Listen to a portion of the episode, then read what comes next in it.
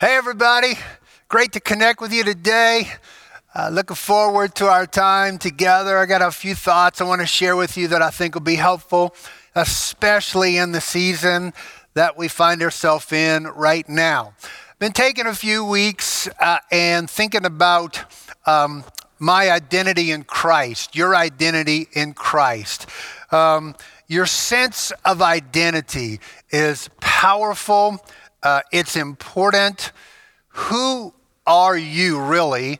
And what do you think about yourself? Because what you think about yourself, what you think about what you're involved in is so important uh, to guide your life. Uh, everybody has some kind of sense of identity. And the people who study this sort of thing, uh, they will say that most of us will pick a persona, an identity uh, that closely aligns, makes us feel good about ourselves, and then we keep adapting ourselves to fit that identity. So, like when you're in high school, you can have the identity of a stoner, uh, which is the identity I had uh, when I was in high school uh, before I met the Lord. Uh, you can have the identity of a of a prep person or a jock or a geek or um, or maybe now a goth type person. And usually people find an identity and they keep adapting toward that identity. It's possible that you have the identity of a victim uh, and you always feel like life is against you. Or you could have the identity of a victor. You're victorious in Christ. And no matter what comes at you, you feel like you can win with Jesus helping you win. Uh, you can have the identity of a person who is flourishing in life. And even if you encounter difficulties, you know that you are the kind of person who overcomes uh, difficulty. Or you could have the identity of a struggling person, and it seems like everything's always against you. Uh, I think it's very possible for people to assume an identity of a rebel. Uh, they can't fit in. There's always got to find something wrong with the church, with the city, with the job, with the friends. And there's kind of a rebel, and that's their identity. And there's other people that get the identity of being like a team player, and they understand the power of team and the power of unity. And all of us wear different hats in life. We have uh, different roles that we play. And one of those usually becomes kind of a central piece of identity for us. Um, it's possible that uh, a mom with kids, she could either have an identity of being a wife who has kids, or she could take the identity of, of, a, of a mom who has a husband. In other words, the wife identity is putting the marriage relationship first and foremost and central. But but I you know, kids, they pull on your energy, they they pull on your time, they pull on your emotions, and it's easy to slip over into being thinking of yourself as a mom who happens to have a husband. I honestly believe that um, that choosing an identity for myself of being a husband who pastors a church has been helpful for me rather than having the identity of a pastor who happens to have a wife. And so by putting my relationship with Suzette first, uh, I think it's been able enabled me to have a healthy life and a healthy marriage, and probably enabled me to be a, a healthier pastor even. God's word always gives us a great sense of identity. The enemy's always trying to steal it away from us. But when when you know who you are, who God says you are, um, when you know who what life is supposed to be about, the way God describes life, it's always going to lead us to living uh, an extraordinary life, a great life. And so today, I want to take a few moments and I want to talk about this idea. Remember who's in charge here. Remember who's in charge here. With all the craziness that's going on in our society, in the political realm, uh, and just amongst people with COVID, with everything that's going on, Deciding and understanding a sense of identity and your alignment with who's in charge is really going to make a big difference. So uh, I want to look at a passage in the Message translation, Ephesians one, starting in verse twenty. All this energy issues from Christ. God raised him from death, set him on a throne in deep heaven, in charge of running the universe, everything from galaxies to governments, no name and no power exempt from his rule. Not just for the time being, but forever. He is in charge of it all. He has the final word on everything. At the center of all this, Christ rules the church. The church, you see, is not peripheral to the world. The world is peripheral to the church. The church is Christ's body in which he speaks and acts, by which he fills everything with his presence. Let me give you a couple of ideas here. Number one is this: Jesus is in charge of everything. That's what this passage is telling us. And could I just remind you, he's not worried about anything. God is on the throne. Jesus is in charge. Ephesians one, verse twenty and twenty-one, he raised him from the dead, seated him at his right hand in the heavenly places, far above all rule and authority and power and dominion, every name that is named, not only in this age, but also in the one to come. Here's what the Bible tells us. Jesus is far above all rule, all authority, all power, all dominion, every name that is named. That means Jesus is above President Joe Biden. Jesus is above Donald Trump. Jesus is above Mark Zuckerberg, who runs Facebook. Jesus is above Jeff Bezos, who runs Amazon. In other words, the Bible is clear in telling us Jesus is the head over all things, not just religious things, all things. Psalm twenty-four, verse one says, "The earth is the Lord's, and all it contains, the world and those who dwell in it." It's good to know that somebody who is wise and loving and cares is in charge here. It's good to know that someone who knows what they're doing is in charge here. God loves this planet. God has a plan for this planet. Nothing that's happening is escaping God's notice right now. Nothing that's happening is above his capability. Jesus is in charge of everything. We got to remember that. The second idea is this: the one who is in charge of everything is in charge of the church. Ephesians one twenty-two says, he is in charge of it all, has the final word on everything. At the center of all this, Christ rules the church. Jesus is the head of the church. Jesus is the head of the, the big C church, the church all around the planet. Jesus is the head of every local church. Jesus is the head of the Rock Church.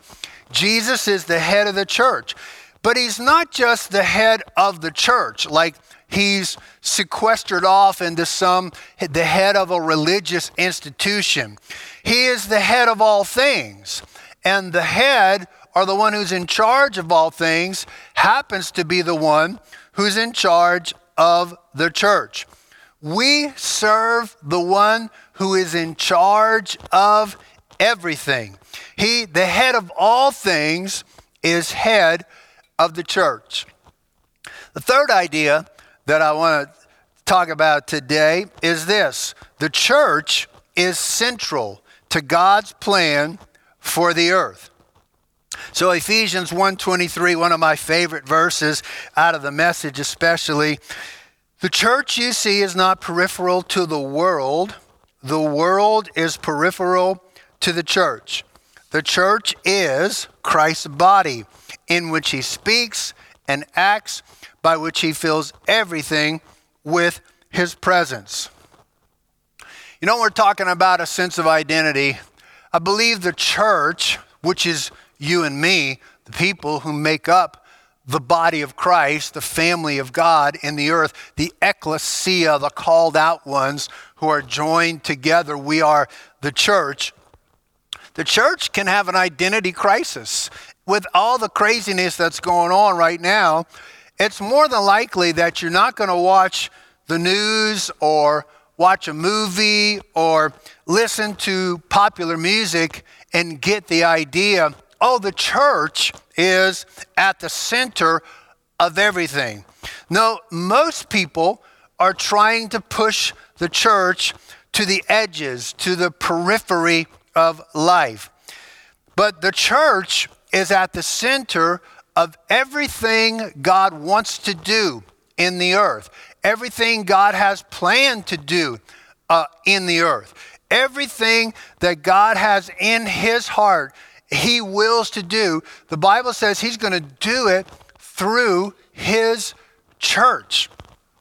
Ephesians one verse twenty-three, that's out of the New American Standard, says the church is Christ's body, in which he speaks and acts, by which he fills everything with his presence. The, the church is his body. The head, Jesus, makes a decision that the body acts out. The body speaks out. Jesus rules the earth through his church. He does his will in the earth through the church.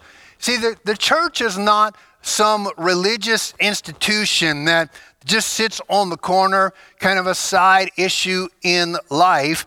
Uh, church is God's idea. And not only is church God's idea, but God has ideas about his church.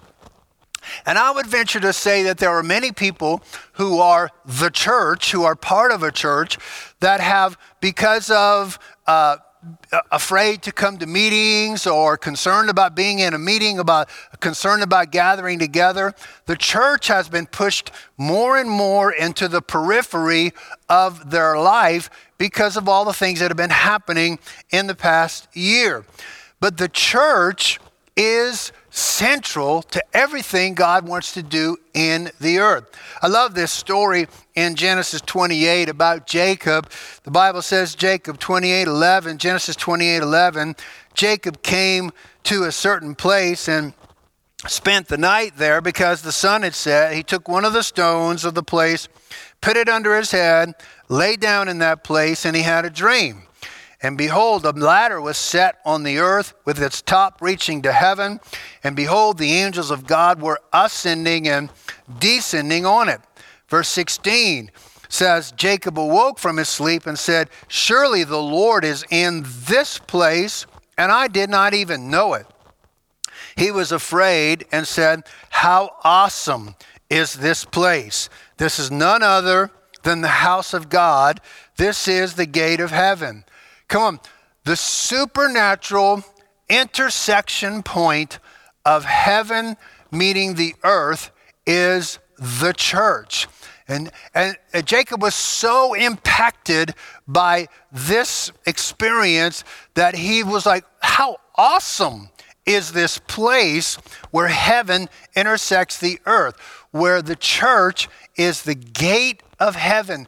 God walks through the church to get into the earth. People walk through the church to get in touch with heaven. I like I like what the way Jesus said this.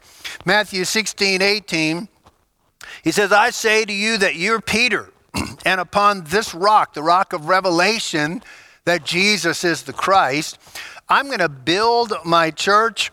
The gates of Hades, the gates of hell will not overpower it. I will give you, the church, the keys, the authority of the kingdom of heaven. Whatever you bind on earth shall have been bound in heaven. Whatever you loose on earth shall have been loosed in heaven. I love this idea. Jesus says, I will build my church. The gates of hell will never prevail against it. Come on, can I just remind you today, government will come and go. Republicans will come and go. Democrats will come and go. But God's church will endure. Economies rise and fall, but God's church endures. Tyrants around the earth rise and fall, but God's church endures. Styles and trends and ideas about life come and go, but the church will endure. The enemy will never be able to take out the church. Isaiah two two says it'll come about in the last days that the mountain of the house of the Lord will be established as the chief of the mountains, the, the highest, and it'll be raised above the hills. All the nations will stream to it. The most important house in Asheville is the house of God.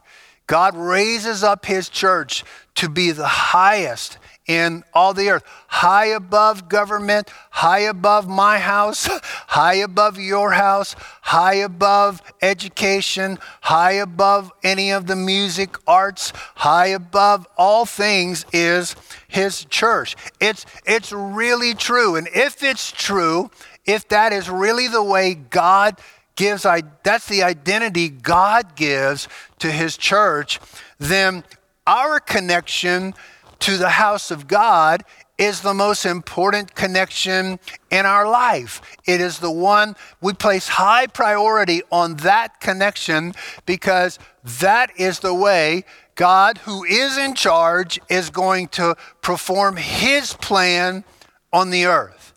The last idea I want to talk about for a few moments is this, number four. You got to make the connection between your house and God's house.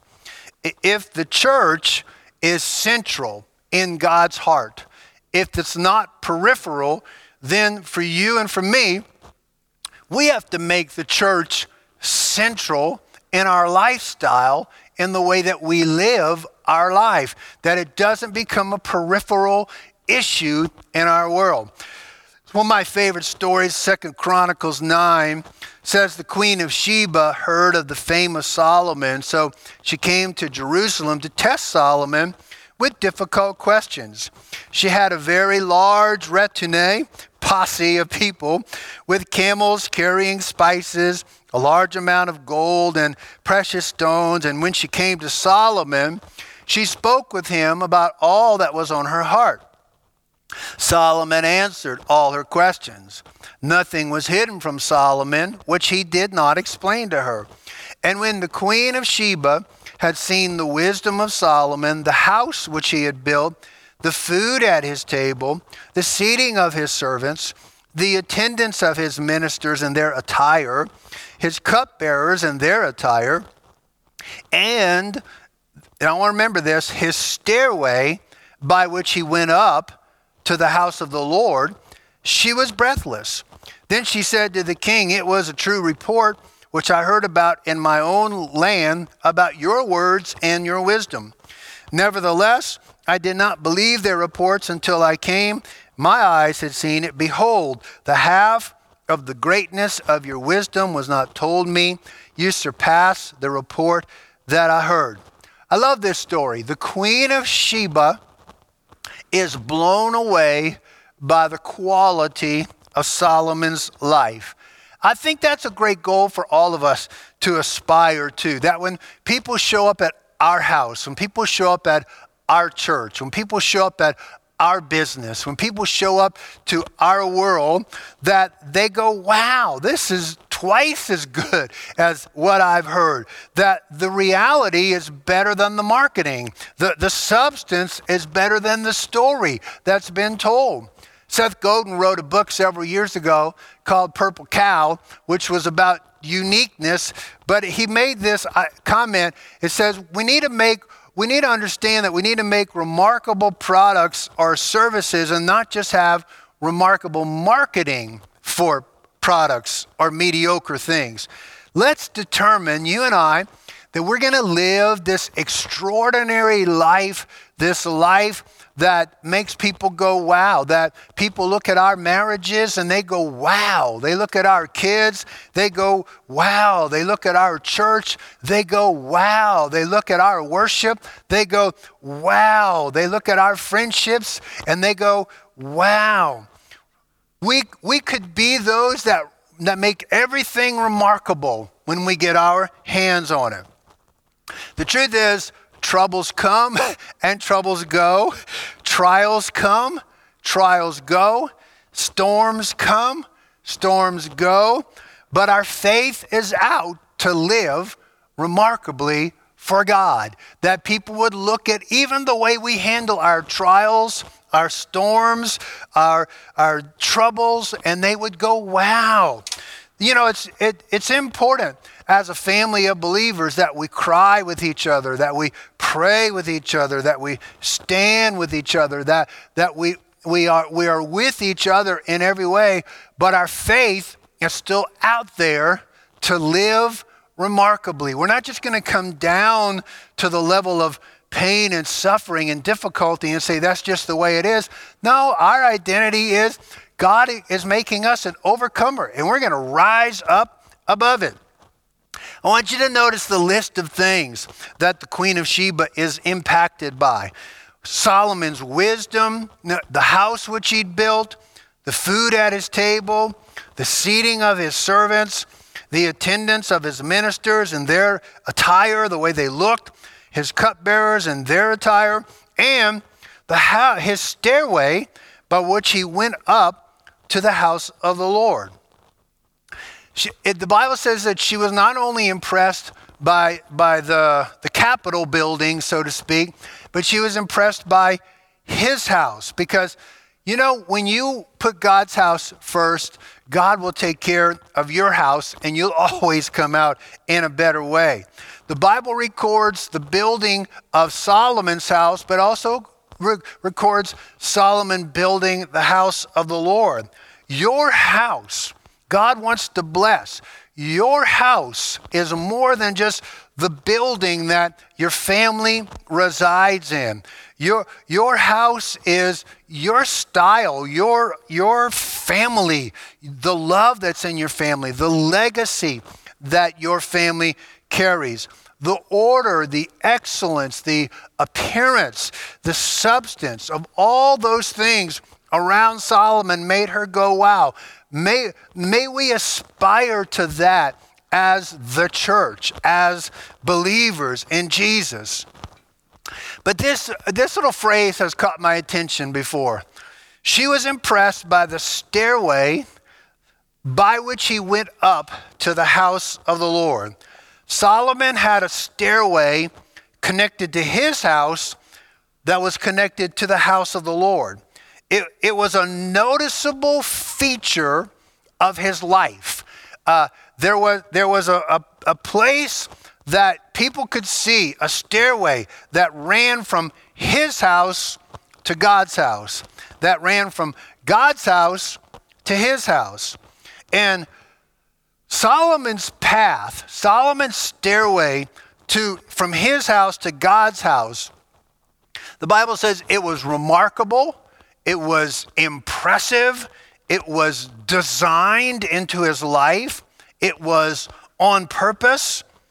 And I would say that while so much of the world, and even a handful of Christians, to be honest, are trying to marginalize the glory of the house of God and the beauty of the house of God and the connection to the house of God, could I just remind us that the Bible is our pattern for living.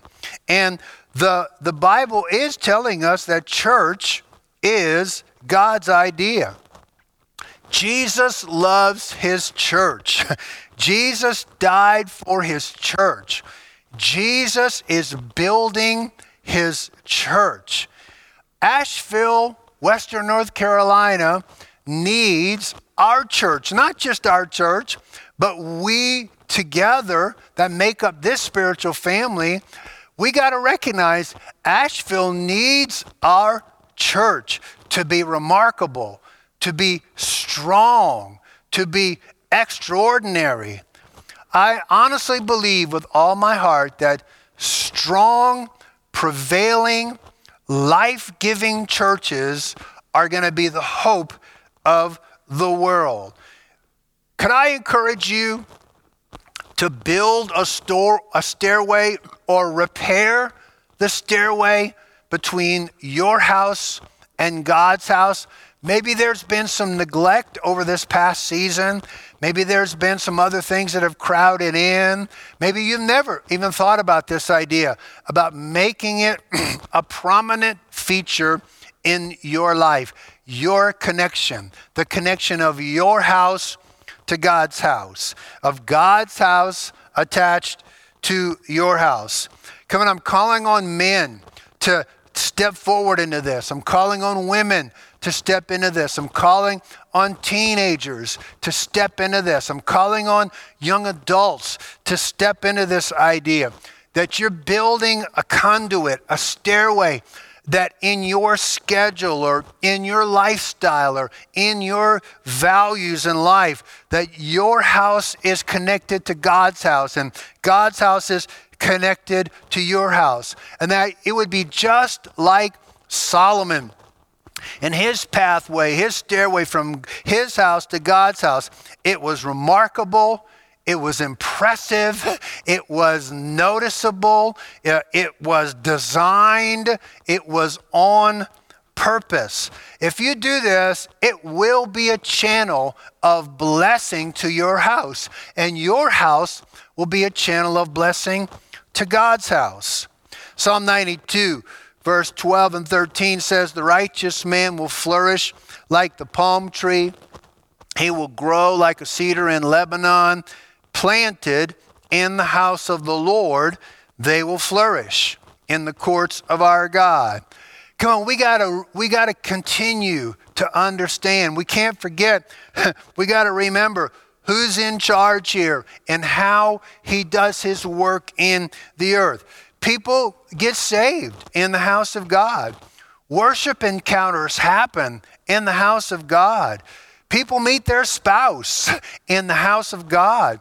Children are raised up in a, in a God-loving, children-loving environment.